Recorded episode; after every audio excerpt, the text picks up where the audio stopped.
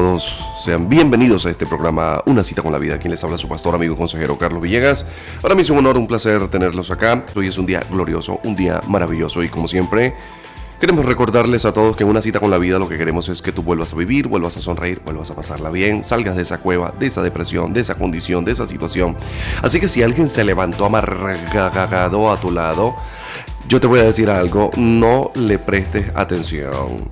Di di para tus adentros, para tu intrínculis, di, hoy no voy a pelear, yo no voy a pelear con nadie, no voy a discutir, yo me voy a quedar tranquilita, tranquilito, hoy me voy a disfrutar mi programa. El tema del día de hoy, quiero decirles a todos, no recordar, decirles a todos que el tema del día de hoy va a ser un tema sabroso, un tema que usted se lo va a disfrutar completico. Y se llama... Es, así se llama. un cambio de nombre. Así se llama el tema del día de hoy. Vaya ubicándose en Primera de Crónicas, capítulo 4, versículos 9 al 10. Y vamos a hablar de algo súper, súper, súper interesante que va a bendecir su vida. Un cambio de nombre. No se puede perder este tema el día de hoy. Dice la palabra del Señor. Y Jabes fue más ilustre que sus hermanos, al cual su madre llamó Jabes, diciendo, por cuanto lo di a luz con dolor. Versículo 10. E invocó Jabes al Dios de Israel diciendo, oh, si me dieras bendición y ensancharas mi territorio, y si tu mano estuviera conmigo y me libraras del mal para que yo no me dañe, y le otorgó Dios lo que pidió. Lo primero que vamos a ver acá es el nombre de Jabes. El nombre de Jabes es dado por su propia madre, su mamá es la que lo nombra Javes. Y ella explica y dice, porque lo di a luz con dolor.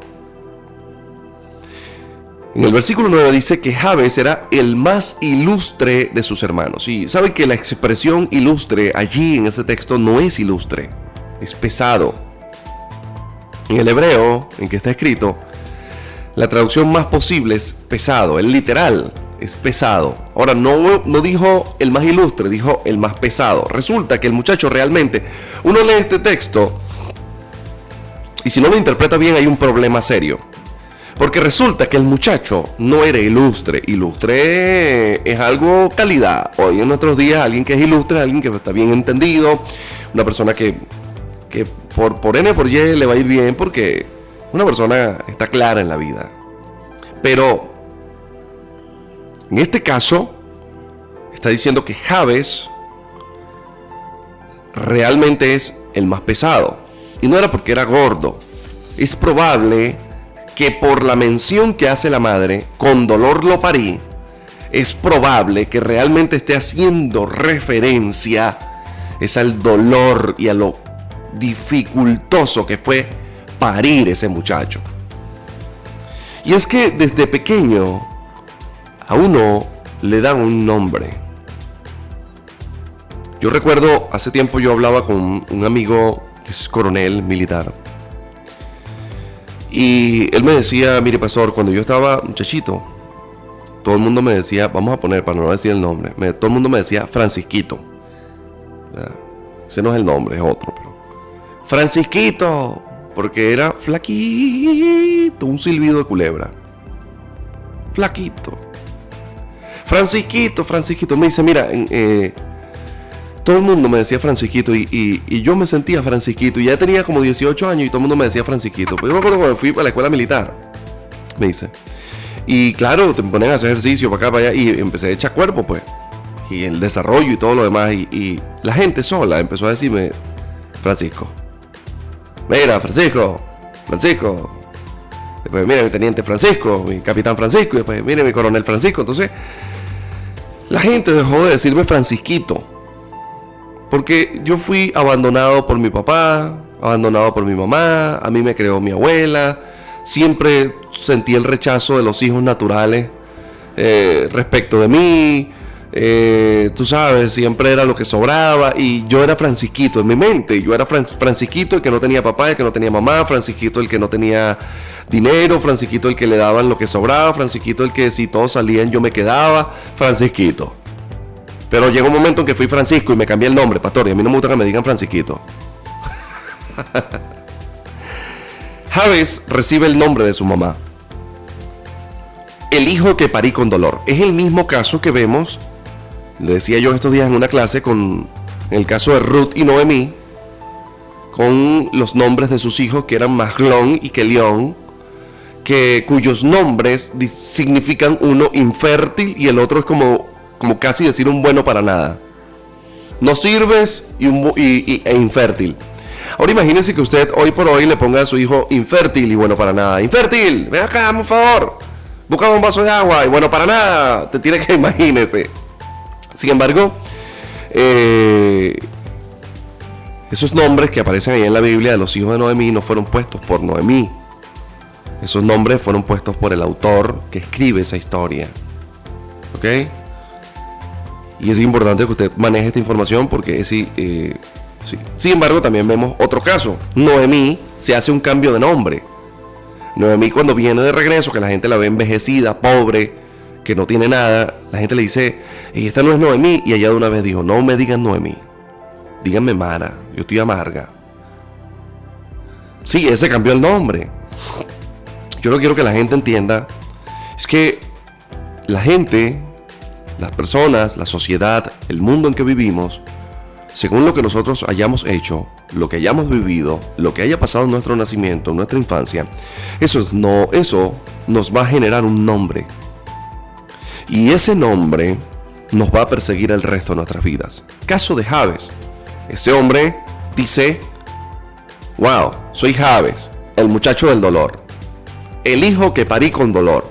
No pude haber sido el hijo que salió de la bendición, el hijo que va para el éxito, el no, el hijo del dolor. ¡Wow! Ya de una vez tengo un estigma en el nombre. Es que todos en nuestras familias tenemos una oveja bendita, oveja negra. Siempre hay una oveja negra. Por ejemplo, en mi familia, la oveja negra era yo. Sí, mire, mis hermanos andaban, andábamos metidos en un monte, por ejemplo, corriendo por ahí, eh, jugando. Y entonces el hermano mayor que iba adelante decía, hay un hueco aquí, cuidado. y en ese momento él saltaba el hueco, venía el que sigue, que es mi hermano Roberto, cuidado con el hueco. Entonces, ah, bueno, listo, él saltaba el hueco y venía yo atrás. ¡Pam! Caí en el hueco. Todos saltaban el hueco, pero yo caí ahí en el hueco. Lo que pasa es que siempre hay alguien en la familia que es el que más, que, que más comete errores, es el que más mete la pata, es el que, tiene, el que presenta más debilidades aparentemente. Y, siempre eso va a estar allí en la vida de esa persona. Por ejemplo, cuando yo estaba niño, a mí todos me decían Carlitos, Carlitos, Carlitos. Todavía hay gente que me conoce de niño, de la iglesia donde yo me, crié, y me dicen Carlitos. Y yo no tengo problema, porque de verdad, gracias a Dios, yo no tengo ningún tipo de complejo caso Francisquito que de repente le afecta, pero en mi caso, eh, no me afecta. Llevamos a veces un estigma de nacimiento. A veces nuestra familia, nuestra familia, pone un estigma, pone una marca sobre nosotros. Ah, este es el hijo de Ramón. Ah, Ramón es loco. Es que yo tuve un familiar que es esquizofrénico. Claro, la esquizofrenia es heredable. ¿Ok? Comprobadísimo. Entonces, un familiar que no, este también es medio loco, también le falta un tornillo, porque en esa familia hay como tres locos. Es probable que también sea loco. Y ya, ya, ya tienes un nombre, la familia de los locos. Y no es los locos Adam, pueden ser los locos Pérez, los locos, los locos Sánchez, los locos. Sí, los locos Guevara, los locos. Sí, dime ahí otro Alcalá. O sea, ¿por qué? Porque de una vez, ¡pum! Te ponen un estigma, ¿sabes? La gente, ra. Te caes en el liceo todo el mundo te ve que te caíste, ¡pum! De una vez tienes un nombre. ¿Sí? Te dejaron colgado por ahí, te dejaron un nombre. Eh, tuviste una pelea y la perdiste, que te quedó un nombre. Te vieron haciendo una jugada, te quedó un nombre. Es decir, la gente te va a marcar por un evento. La gente te va a marcar por un evento, por algo que pasó en tu vida. No, porque esa está atolondrada. No, porque esa viene de un problema. Y queda el nombre.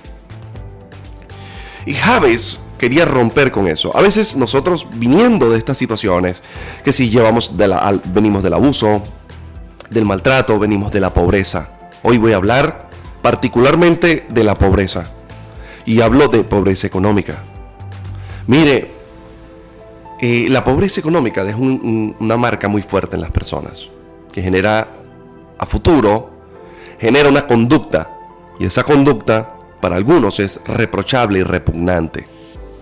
Pero las personas que no entienden que una persona viene de la pobreza, lo van a atacar muy fuerte o la van, van a atacar a esa persona de manera muy fuerte. La pobreza deja una marca en las emociones a manera de trauma.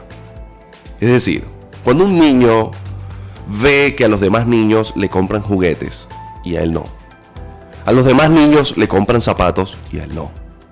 A los demás niños eh, sí pueden salir a pasear, pero él no. Sus demás familiares están bien, pero él no. Él se acostumbró a que tiene que compartir todo. En la casa casi siempre no hay. Casi nunca hay un viajecito. Eh, ese niño vio necesidad económica. La vio desde pequeño. Vio a su mamá tener que trabajar mucho para comer poco. Y eso pasa aquí en Venezuela. Yo estoy hablando, y no solamente en Venezuela, en cualquier parte del mundo. ¿Ok? Entonces, ¿qué quiero decir con esto?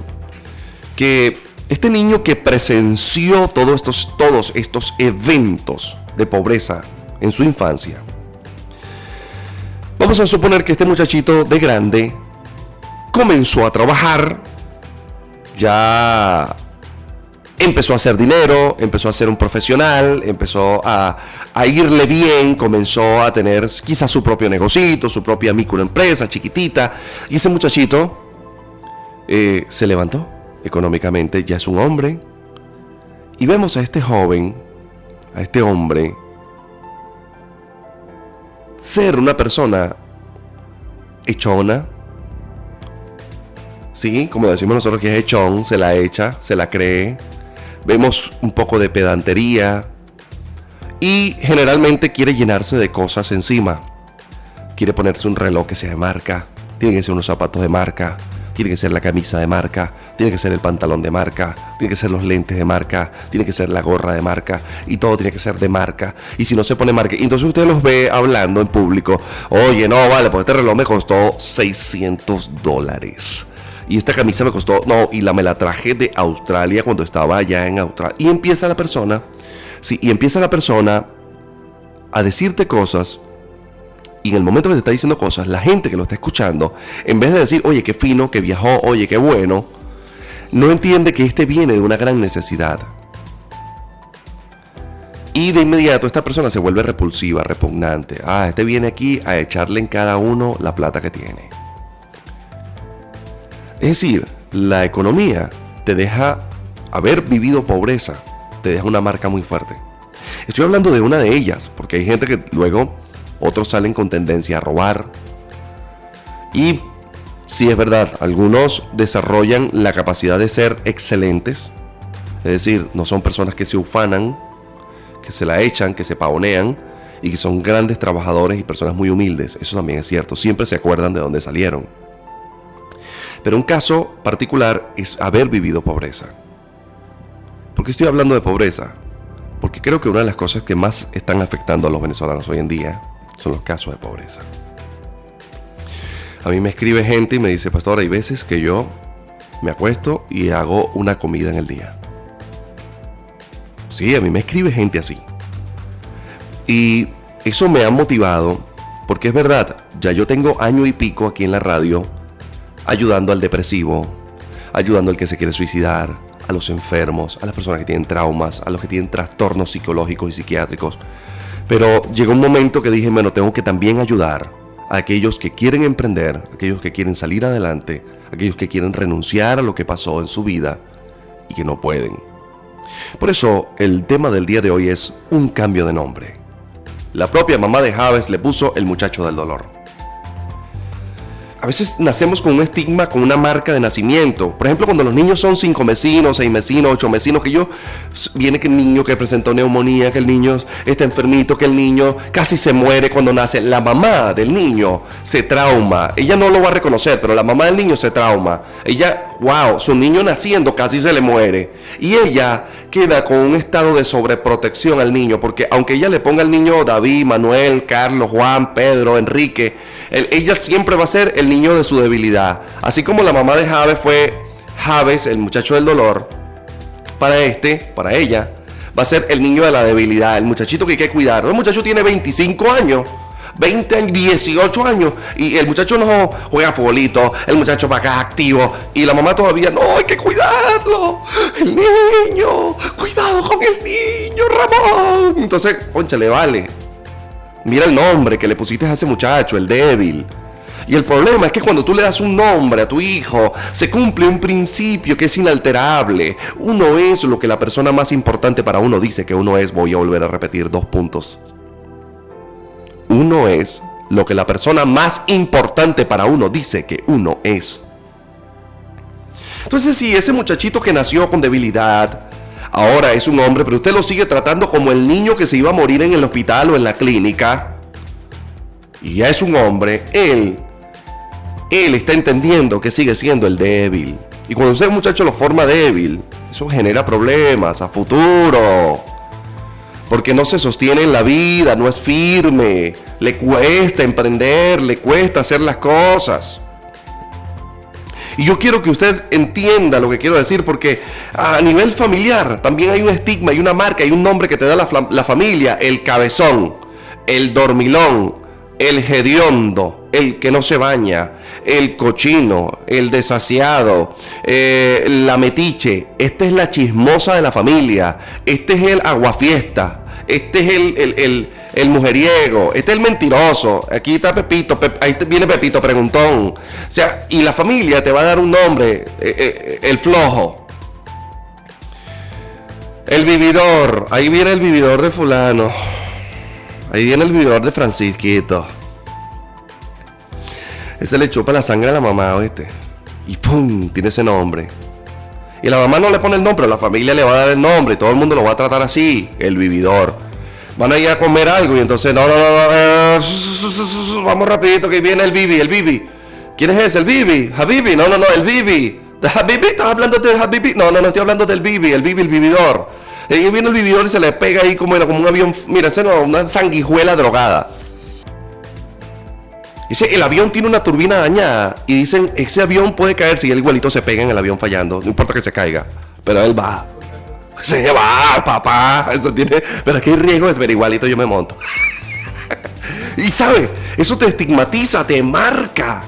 Te deja un nombre, te deja una. ¿Sabe? Formativamente hablando el lugar donde nos forman, donde crecemos, también nos da, nos da un estigma, nos da una marca, nos da un nombre. Si usted es criado, formado, su, su, primera iglesia es una iglesia religiosa, donde lo enseñan a criticar a los demás, a no aceptar a la gente por la forma como se viste, por lo que come, eh, critica a otros ministerios, no cree en, o sea, es, irreverente respeto, respecto de otras cosas. Resulta que ya esa formación le da un nombre y le pone usted la marca adelante, así arriba en el nombre, así en la frente, no el 666, pero sí le pone el nombre aquí en la frente, dice religioso. Y usted para quitarse ese nombre, para que de su mente se pueda desmontar la religiosidad, mire, pasa mucho tiempo. Porque aunque usted diga, no, vaya, yo no soy religioso, cuando usted ve a algún hermano haciendo algo distinto a lo que usted hace a nivel eclesiástico, usted inmediatamente, eso no se hace así, eso no se puede hacer así, ahí hay algo raro, y pum, inmediatamente, ahí tenemos el religioso. Salió el religioso, porque es un nombre, es un estigma.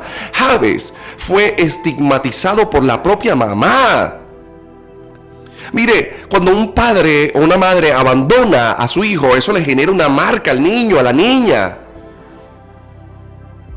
Y hay un nombre allí. Las vivencias te dejan una marca, que te dejan un nombre.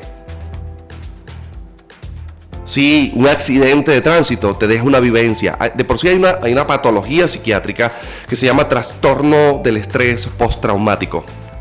El, trastorno del estrés postraumático habla justamente de ¿Cómo queda una persona después de un evento? Sea un accidente, sea eh, un, atraco, un, enfrentamiento, violencia, cualquier cosa que genere estrés en la persona y, que se, pueda internalizar como trauma, eh, inmediatamente la persona queda marcada el resto de su vida por eso y eso le puede cambiar el nombre. Mire, hay gente que el trauma los hace hacer cosas que se parecen de loco y la gente cree que están locos. Yo recuerdo, atendí el caso de una niña que ella vio violencia, ella vio mucha violencia en su casa y esa violencia fue tan fuerte, tan fuerte, tan fuerte que ella eh, veía como el papá y la mamá se caían a golpes, pero a golpes, a golpes, a golpes, de los buenos.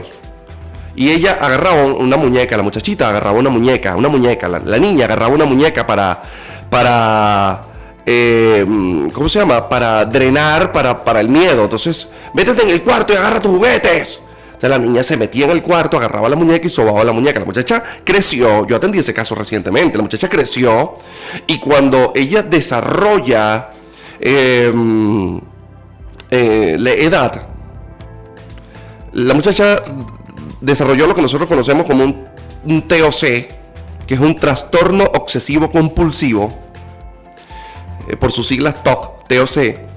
Y el trastorno obsesivo compulsivo es fortísimo, fortísimo. Ella antes de salir de la casa me decía, mire pastor, yo antes de salir de la casa tengo que tocar algo. O sea, mi mente empieza, sí, Carlos, pero... Ah, sí, claro. Es un TOC. Ah. Me dice, mi mente fija un objeto, por ejemplo. Ah, ya está el objeto. Primero viene el proceso de la fijación. Pa, pa, pa, el objeto, el objeto. Entonces, ella ubicó el objeto. Ajá, vamos a decir que es esta taza que tengo en la mano. Entonces agarró la taza, ¿verdad? Ya va que me va a tomar este café. Mm. Agarró la taza. Y entonces ella toca la taza y tiene que sentir que la taza es real, tocarla, palparla. Se la pasa por la cara. Me dice, pastor, tengo que pasármela por la mejilla. Y después tengo que olerla. Para saber que la taza es real. Y eso me genera tranquilidad. Si yo no toco un objeto que la mente me diga, porque la mente es la que me va a decidir cuál es el objeto, si yo no toco ese objeto y salgo para la calle, pastor, yo me siento insegura, siento que va a pasar algo, siento que me voy a morir, no sé, y me falta el aire en la calle, pastor, es una cosa horrible. Recuerdo que, como yo no soy psicólogo, sino que soy orientador de la conducta, ni soy psiquiatra tampoco, pero conozco abundantemente el tema, gracias a Dios la pude referir a una amiga psiquiatra acá en Maracay para su problema. Ella por primera vez, se escuchando el programa Una cita con la vida, por primera vez se atrevió a hablar con alguien porque ella decía, yo estoy loca. Claro, cuando yo hablo con ella le digo, mamita, tú no estás loca, hija querida. Eso lloró, me abrazó, me decía, pastor, pero de verdad yo no estoy loca. No, mi amor, tú no estás loca, hija. Eso es un nombre, hija. Fuiste marcada en tu infancia, eso es todo.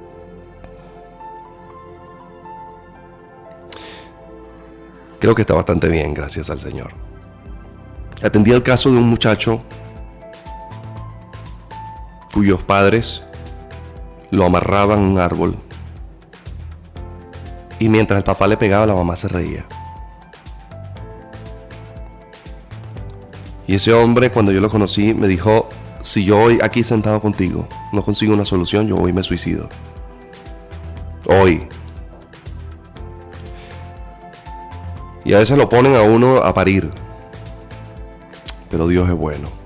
Damos gracias a Dios porque ese hombre se restauró. Ese hombre logramos que fuese a hablar con su papá, con su mamá, que dejara el consumo, porque no era drogadicto como tal, pero tenía ciertas adicciones. Wow. Él sentía que por lo que los papás le habían hecho, él sentía que él era malo. Y siempre se sentía culpable y, me dice que cuando discutía con la esposa, él siempre buscaba pedirle perdón, perdón, perdón, perdón, perdón, perdón, perdón. Y, que aunque la esposa le dijera, sí, que yo te perdono, ya, déjalo así, él seguía, no, pero que yo me siento mal, perdóname, porque le transmitieron culpa. El nombre que le pusieron a él fue, por ejemplo, voy a dar un nombre por ahí, José Abelardo Culpa. Así como a otros fue eh, Gabriel Jesús Javes, como a otros fue eh, Manuel Enrique Pobreza, Cristina TOC, Juan Trauma, Mireya Dolor. Siempre te ponen un apellido. La vida siempre te pone un segundo nombre, te pone un primer nombre, te pone un bendito apellido del diablo y que llega el momento en que tienes que rebelarte contra ese apellido y decidir si vas a seguir viviendo con esa porquería en tu vida o vas a sacarla de tu vida. Porque yo también tuve un apellido, yo también tuve un apellido que no fue el que me dio mi mamá, fue el que me dio la vida, fue el que tuve que vivir, fue las cosas que tuve que presenciar y llegó un momento en mi vida que tuve que pararme y decir, bueno, o sigo viviendo con esta basura dentro de mi cuarto o saco esta basura. Porque un elefante metido dentro de un cuarto generalmente eh, a uno le queda poquito espacio para hacer las cosas. Y a veces tenemos unos elefantes que viven con nosotros, en nuestras conciencias, que tienen muy poco espacio para pensar. Y yo te hago una primera propuesta porque esta es la introducción del tema.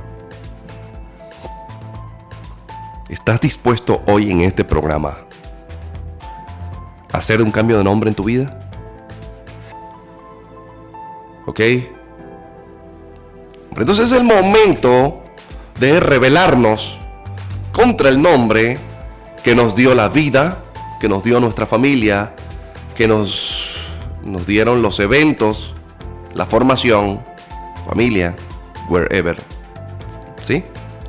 ¿Por qué? Porque ya es, hay que romper con esto. Quiero decirte que tu nombre no define tu destino. Hablaba hace un momento acá y estábamos hablando del caso de un muchacho que fue abandonado por su papá. Y decíamos en ese momento que él podía decidir ser como el papá, tener una mujer por allí y que sus hijos fuesen rialengos, como a él lo dejaron rialengo, o simplemente romper con esa herencia maldita y decidir no ser como el papá decidir no ser como el papá y eh, tener una sola esposa con sus hijos y no abandonar nunca a sus hijos. Uno decide en esta vida. Uno tiene que revelarse, o sea, ¿por qué yo tengo que hacer lo que los demás hacen? O lo que dijeron que yo iba a hacer. ¿Por qué si toda la vida me dijeron que yo iba a ser un fracasado, yo soy un fracasado? ¿Por qué si me... Cabezón, el burro, eh, el asno, el asno? O sea, mire, Porque Javes no quería ser definido por su nombre, el hijo del dolor, porque con dolor lo parí. Yo no sé si es que Javes era cabezón o tenía los hombros muy anchos, pero a la mamá le dolió mucho parirlo, pues. No sabemos si es que el niño nació y estuvo enfermito, débil y le causó eso dolor a la mamá. Pero lo cierto es que la mamá se traumó y le puso Javes. Y entonces lo hizo vivir en esa burbuja. Ahorita Carlos y yo estábamos hablando, compartiendo acá, de una película que saca Hollywood hace tiempo, que se llama El Chico Burbuja, un muchacho que vive dentro de una burbuja, literalmente una burbuja de goma de plástico, donde la mamá lo hacía vivir, porque supuestamente él era alérgico a la harina, alérgico al aire, alérgico al, al, monóxido de carbono, al dióxido de carbono, al, peróxido de carbono. Entonces, increíble muchacho, de, sí, enfermo, enfermo. Y la mamá, hasta que un día el muchacho como que unos, unos compinches que se consiguió lo sacaron de la burbuja. Me acuerdo de esa película. Esa película es una exageración de una patología que desarrollan las madres cuando sus hijos están en riesgo de muerte. Y entonces, eh, hasta que el muchacho sale de la burbuja, se besa con la muchacha, sale con los amigos, se que disfruta la vida y la mamá lo persigue, lo acosa, hasta que eh, llega el momento que la mamá decide aceptar el hecho de que su hijo tiene que salir de la burbuja. Santo Dios. Sería justicia, sa. Ya lo que se mueva. tiene que dejarlo salir de la burbuja, porque lo le estás haciendo daño. No lo puedes tener siempre en la burbuja, lo vas a dañar. Mire, hay una patología que desarrollan las madres. No, es que le esté disparando a las mujeres hoy porque ya yo estoy hablando de patologías que desarrollan los hombres también, pero hay, una enfermedad que desarrollan las madres. Las madres desarrollan un tipo de, anclaje emocional, una forma de dependencia emocional, yo le llamo anclaje, porque para mí yo veo a la madre y al, y al niño y al niño o futuro hombre o hombre joven vive con la madre, los veo como un barco que tienen las velas izadas, que quieren avanzar en el mar, pero que esa ancla es tan fuerte que no los deja avanzar. Entonces esa persona se estanca, ellos dos se autoestancan. Es una simbiosis de estancamiento. ellos hacen una simbiosis y se benefician entre los dos, pero se estancan. Y esa, esa, esa, ya yo la he atendido, uy, una parranda. Resulta que la mamá, por ejemplo, se le muere el esposo o es abandonada. La mamá, la madre, se le muere el esposo, ¿verdad? O es abandonada por el esposo, o nunca tuvo esposo, o las relaciones le fracasaron. Y esa mujer tiene un hijo, o una hija. Y esa madre desarrolla un apego emocional al hijo o a la hija y no deja que la hija o el hijo avance. Cuando el hijo, por ejemplo, el hijo tiene, póngase, 18 años y se consigue una novia, la mamá se la corre. Póngasele, venga, esto, una muchacha como de 20 años y la muchacha consigue una novia y viene la mamá y se la corre. No. Y, de verdad, y tiene un novio, la muchacha tiene un novio y la mamá se lo corre. Y no, que ese no te conviene, que ah, y les barata la relación, se la barata. Pero eso que está haciendo la mamá de esa muchacha, de ese muchacho, no es porque ella es mala. Es porque ella desarrolló una dependencia emocional. Ella no se quiere quedar sola. Ella tiene miedo a la soledad, tiene miedo a morirse sola. Aparte de eso, se acostumbró a vivir con ese hijo, con esa hija. Y una vez que está acostumbrado, no lo quiere soltar. Entonces todo lo que venga, porque se empiezan a traspolarse los papeles.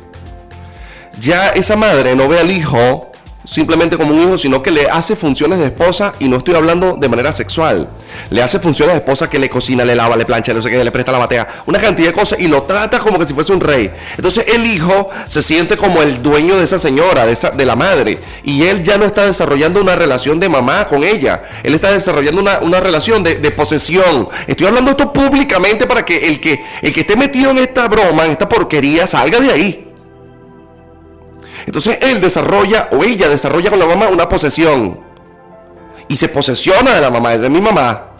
Entonces usted ve que tanto esa hija como ese hijo eh, que vive con esa madre no sale de esa casa. Todos los demás hijos se casan, todos los demás hijos le va bien, pero ese hijo se queda no se pegado ahí, como una electricidad, una cosa que no se puede pegar.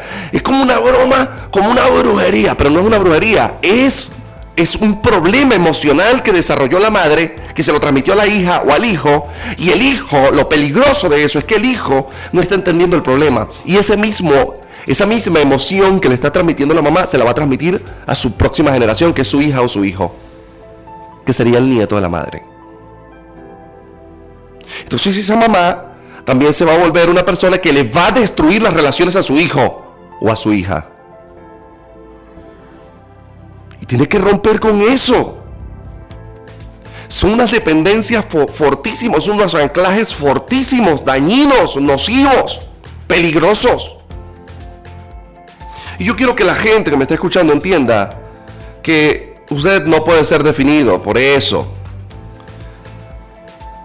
Entonces Javes se atreve a hacer una oración y lo primero que hace es pegar un grito. ¡Oh! si me dieras tu bendición. Oh, si me dieras tu bendición. Mire, lo que un hombre y una mujer necesita no es un millón de dólares en la cuenta. Lo que un hombre y una mujer necesita es la bendición. Cuando usted tiene la bendición, usted es el chivo que más orina. Usted es el que está ahí en la cima. Cuando alguien tiene la bendición, la gente se le va a acercar para consumir de esa bendición. La bendición es lo que define. Mire, cuando Dios llama a Abraham, no le dice, Abraham, te estoy llamando para que seas padre de las naciones y te estoy depositando 63 lingotes de oro, te estoy depositando ahorita 58 lingotes de plata, 30 de bronce, te estoy poniendo 40 mil cabezas de ganado, 50 mil ovejas, 62 vestidos y tres alfombras espectaculares babilonias. No, no le dice Dios a Abraham.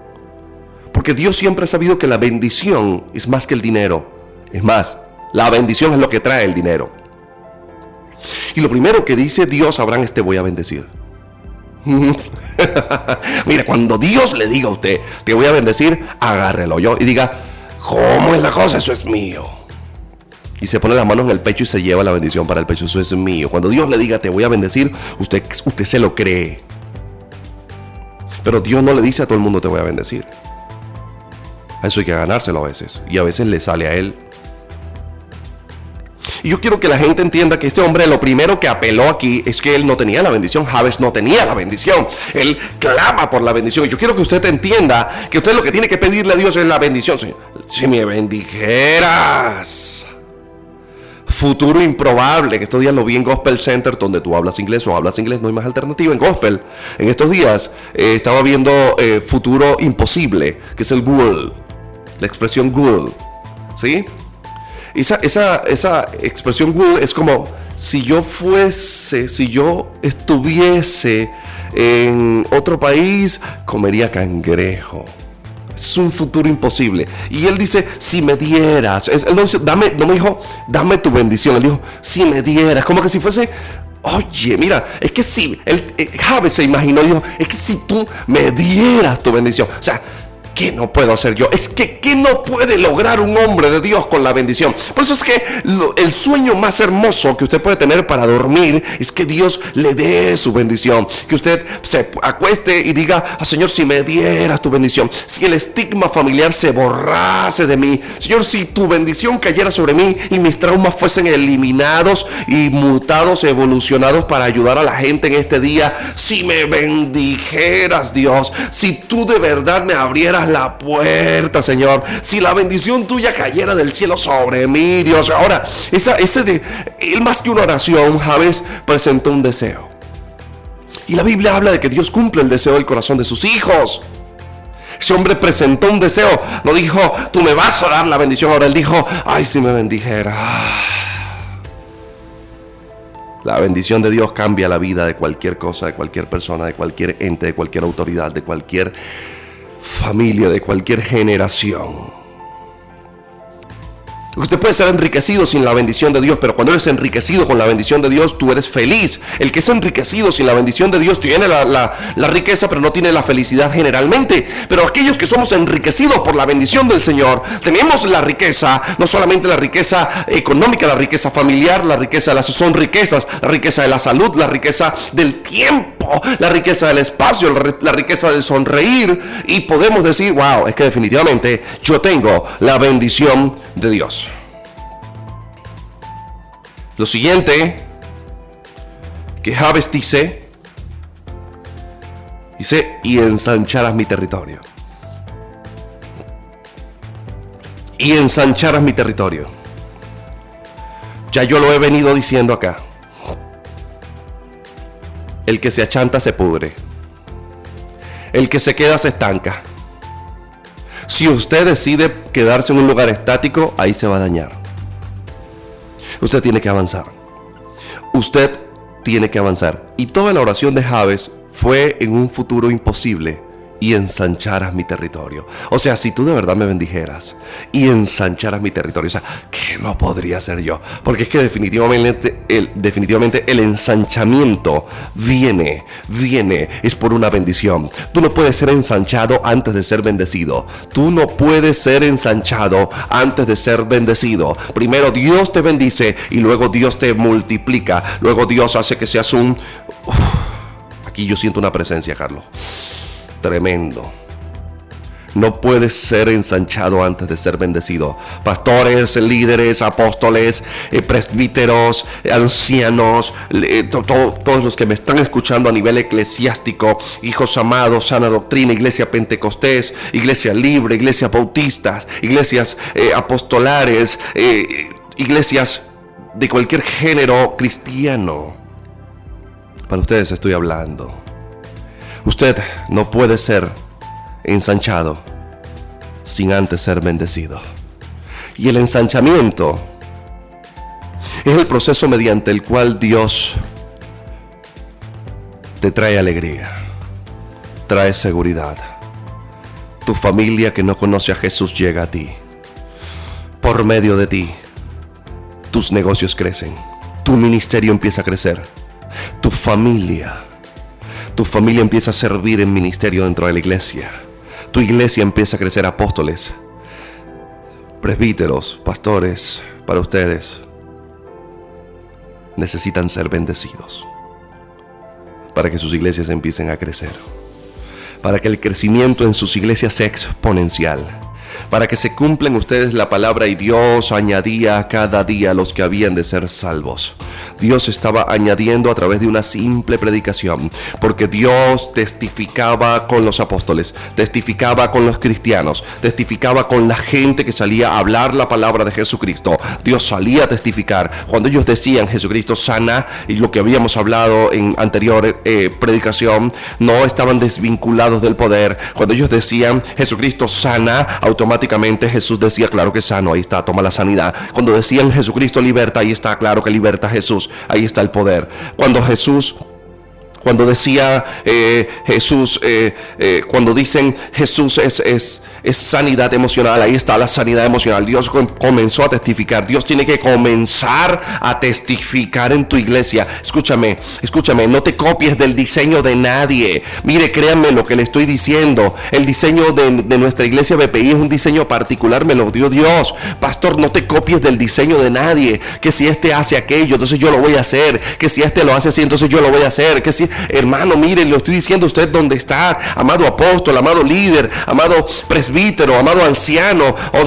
cómo le digan en su iglesia. Mire, le voy a decir algo. Usted necesita un diseño particular. Usted lo que necesita es decir, como Javi, oh Dios mío, si en verdad me bendijeras y toda mi vida fuese cambiada alrededor de mí. Estoy hablándole a la gente, no haga lo que su vecino hace, no le envidie el carro al vecino del frente, o no le envidie la mujer a la vecina, al, vecino de al lado, o el hombre, no, no envidie la familia de nadie, tenga su propio diseño. Dígale a Dios en esta hora, métase en su cuarto, levante su mano allí. Si me está escuchando en esta hora, levante su mano y diga, oh Jehová, si en verdad me bendijeras, que no podría ser yo en esta vida? que no podrían ser mis hijos? que no podría ser mi ministerio? Y necesito que me ensanches. Después de la bendición viene el ensanchamiento. Es imposible que un hombre que ha recibido la bendición no se le ensanche la vida.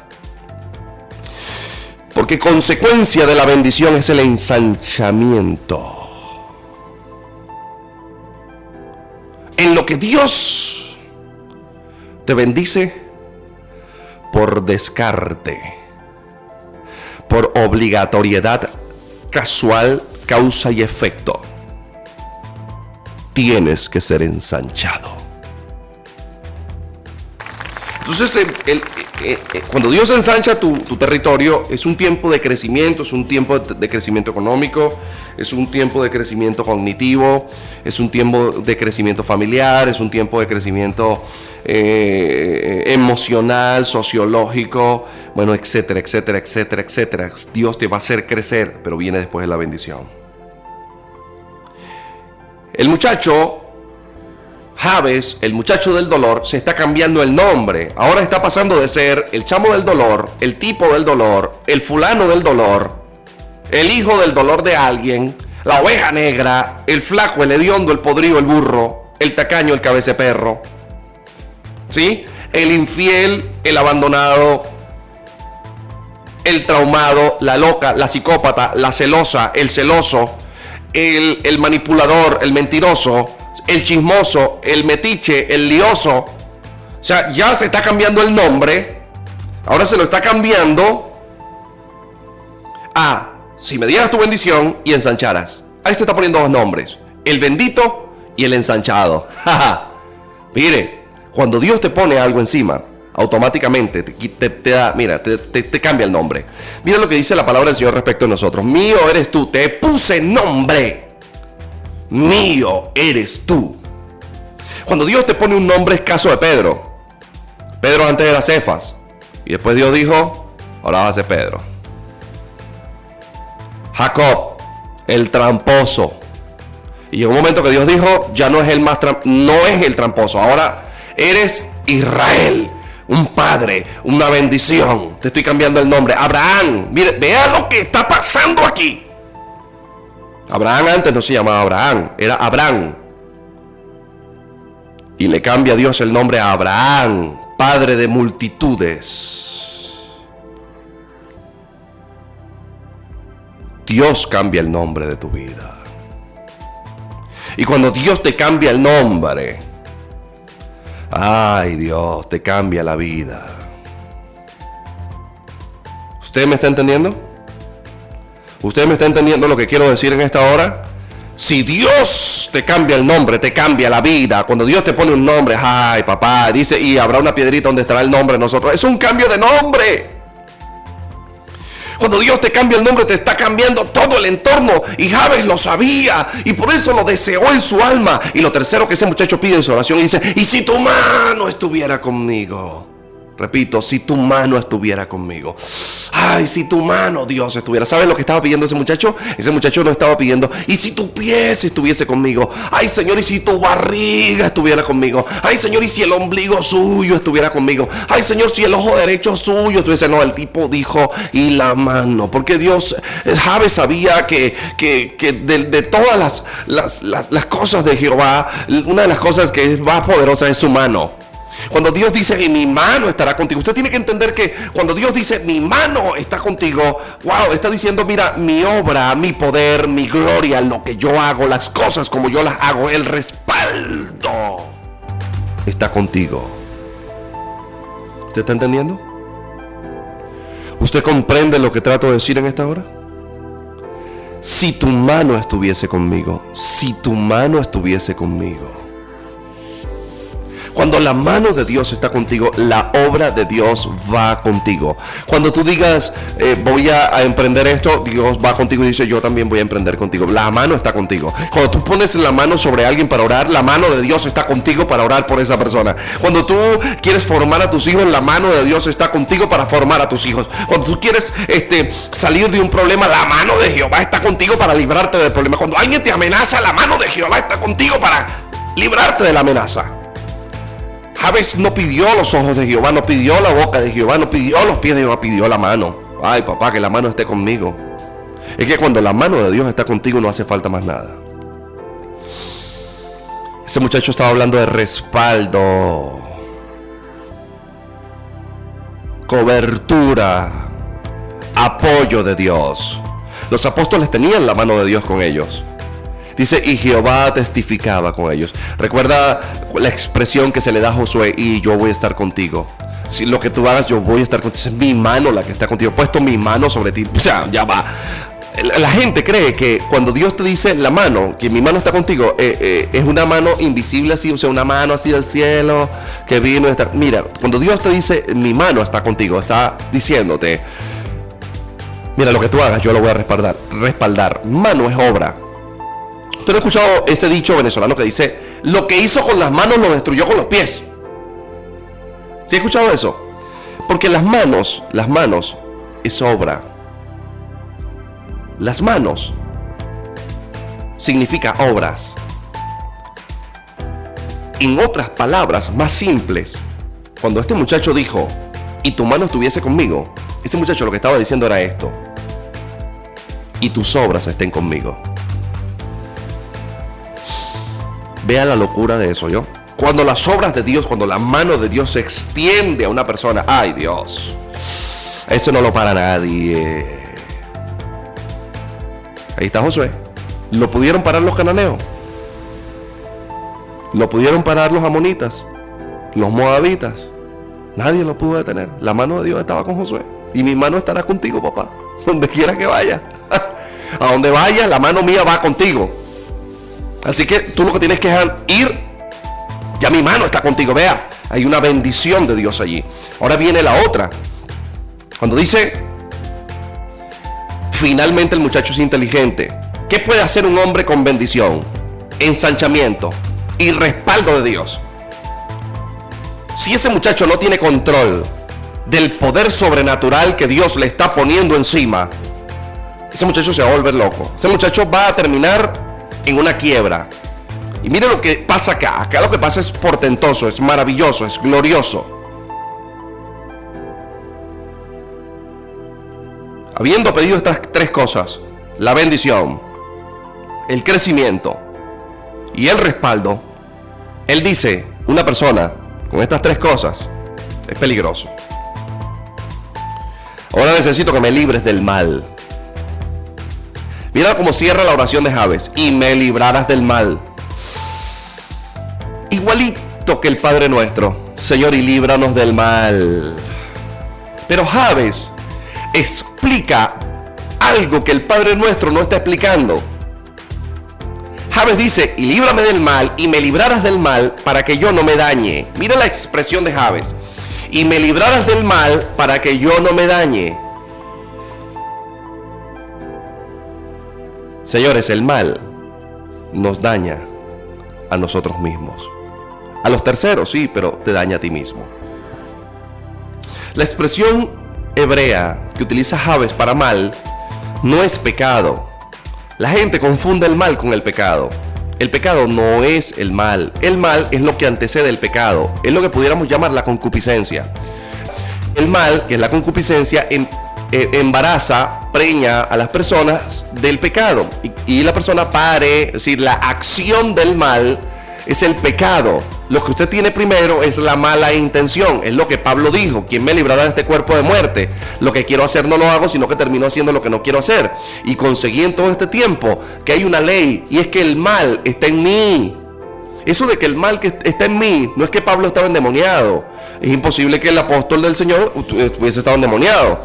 No, Pablo no estaba endemoniado. Pablo estaba diciendo, el mal está en mí. Él estaba diciendo, mira, esta cosa que quiere embarazarme para que yo todos los días cometa pecado, está en mí, se manifiesta en mí y quiere hacerme daño. Pero usted es el que decide si se deja preñar del mal o no, porque Javes está dando una clave hermosa en su oración. Él dice, para que me libres del mal, para que yo no me dañe. Es que cuando usted, cuando usted, el mal se entroniza, entra a vivir en, usted, hace un nido, lo hace su mujer, lo hace su esposa, usted, su esposo, usted se mete a vivir con el mal adentro, usted, usted, no es solamente que vino el mal pensamiento, el mal pensamiento es el mal. Pero cuando usted de ese mal pensamiento lo agarra, lo mete dentro de usted, lo acurruca, lo mete a vivir con usted y lo preña a usted mismo, usted termina pariendo el pecado. Se lo voy a explicar en una palabra más sencilla. De repente usted ve a la vecina, ¿verdad? La vecinita anda con antojo, anda con cosas como usted. La vecinita tiene antojo, dale que vamos a tener que... Ok, bien, chévere. Entonces la vecinita anda con unas cómicas con usted. Y usted se acostó esa noche pensando, no vale, no, no, es la vecina, es pana. Y el vecino es pana también. No, no, como yo. Y entonces, en vez de pensar así, en vez de pensar así, te acostaste en la noche pensando, caballero, oye, oye, ve que contigo va esto. Oye, pero esa vecinita está chévere, vale. Yo debería chocarle el carro a la vecina. Que la se va a enterar. ¿Y cómo será? Y empiezas a imaginarte cosas. Ahí en ese momento el mal te está preñando. Y tú vas a terminar pariendo el mal, que es el propio pecado. Y te vas a terminar teniendo una relación oscura, una relación paralela con la vecina. Y ahí es donde parió el pecado. Y mire lo que Javes está diciendo al final de su oración. Y me librarás del mal. Para que yo no me dañe. Es que quien se daña cuando es preñado del mal es usted. Quien se daña cuando hay rencor es usted. Quien se daña cuando es mentiroso es usted. Quien se está dañando cuando usted es chismoso es usted. Quien es usted. Usted cree que está dañando a otro. Usted se está dañando. La Biblia dice, el hombre lo que siembra en esta vida, eso es lo que va a cosechar. Y usted tiene que entender que si usted habla de otras personas a espaldas de esas personas, de usted también van a hablar. Te está dañando. Cuando tú tienes odio por alguien, te estás dañando. Cuando has perdonado mentirosamente, te estás dañando. Cuando estás simulando que amas a alguien, te estás dañando. Cuando manipulas a alguien, te estás dañando. Cuando tú quieres hacerte daño porque te quieres morir, te estás dañando. Mira, cuando tú este, eh, odias a alguien en la iglesia, te estás dañando. Cuando tú destruyes el ministerio de otro, te estás dañando. Cuando hablas de un pastor, te estás dañando. Cuando hablas de un ministerio, te estás dañando, te estás dañando, te estás dañando, te estás... Mira, está, yo puedo sacar, yo puedo sacar una cumbia de esto. Se está dañando y se está dañando. Mire, que se está dañando, hermano. Pues, ¿qué le digo? Vea que se está dañando y se está dañando. Es que se está dañando, hermano. ¿Hasta cuándo se va a dañar? Usted no está entendiendo. Javes lo dijo. Mira, me estoy dañando. Y si me libraras del mal para que yo no me dañe. Javes entendió algo que mucha gente no ha entendido. El mal te está dañando. Lo que sientes por tu esposo, es, ese odio te está dañando. Eso que no estás perdonando a tu papá y a tu papá te está dañando. te está dañando y te está dañando. Ay, que le, hostia, que le está dañando y le está, mire, le está dañando, hermano. Pare esa cumbia. Ya no mueva más ese codo para bailar la cumbia. Usted se está dañando.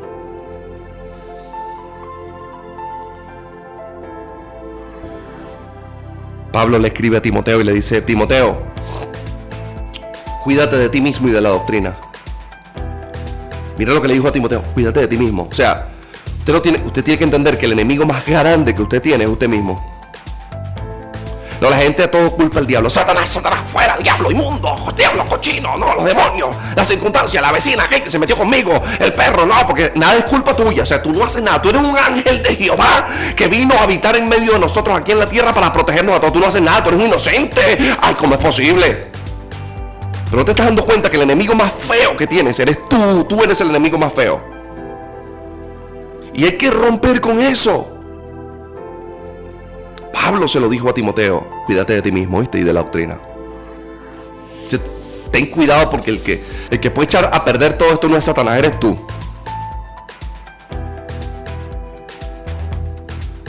Satanás está ahí esperando que tú metas la pata para terminar de guañangarte. Eso sí es verdad.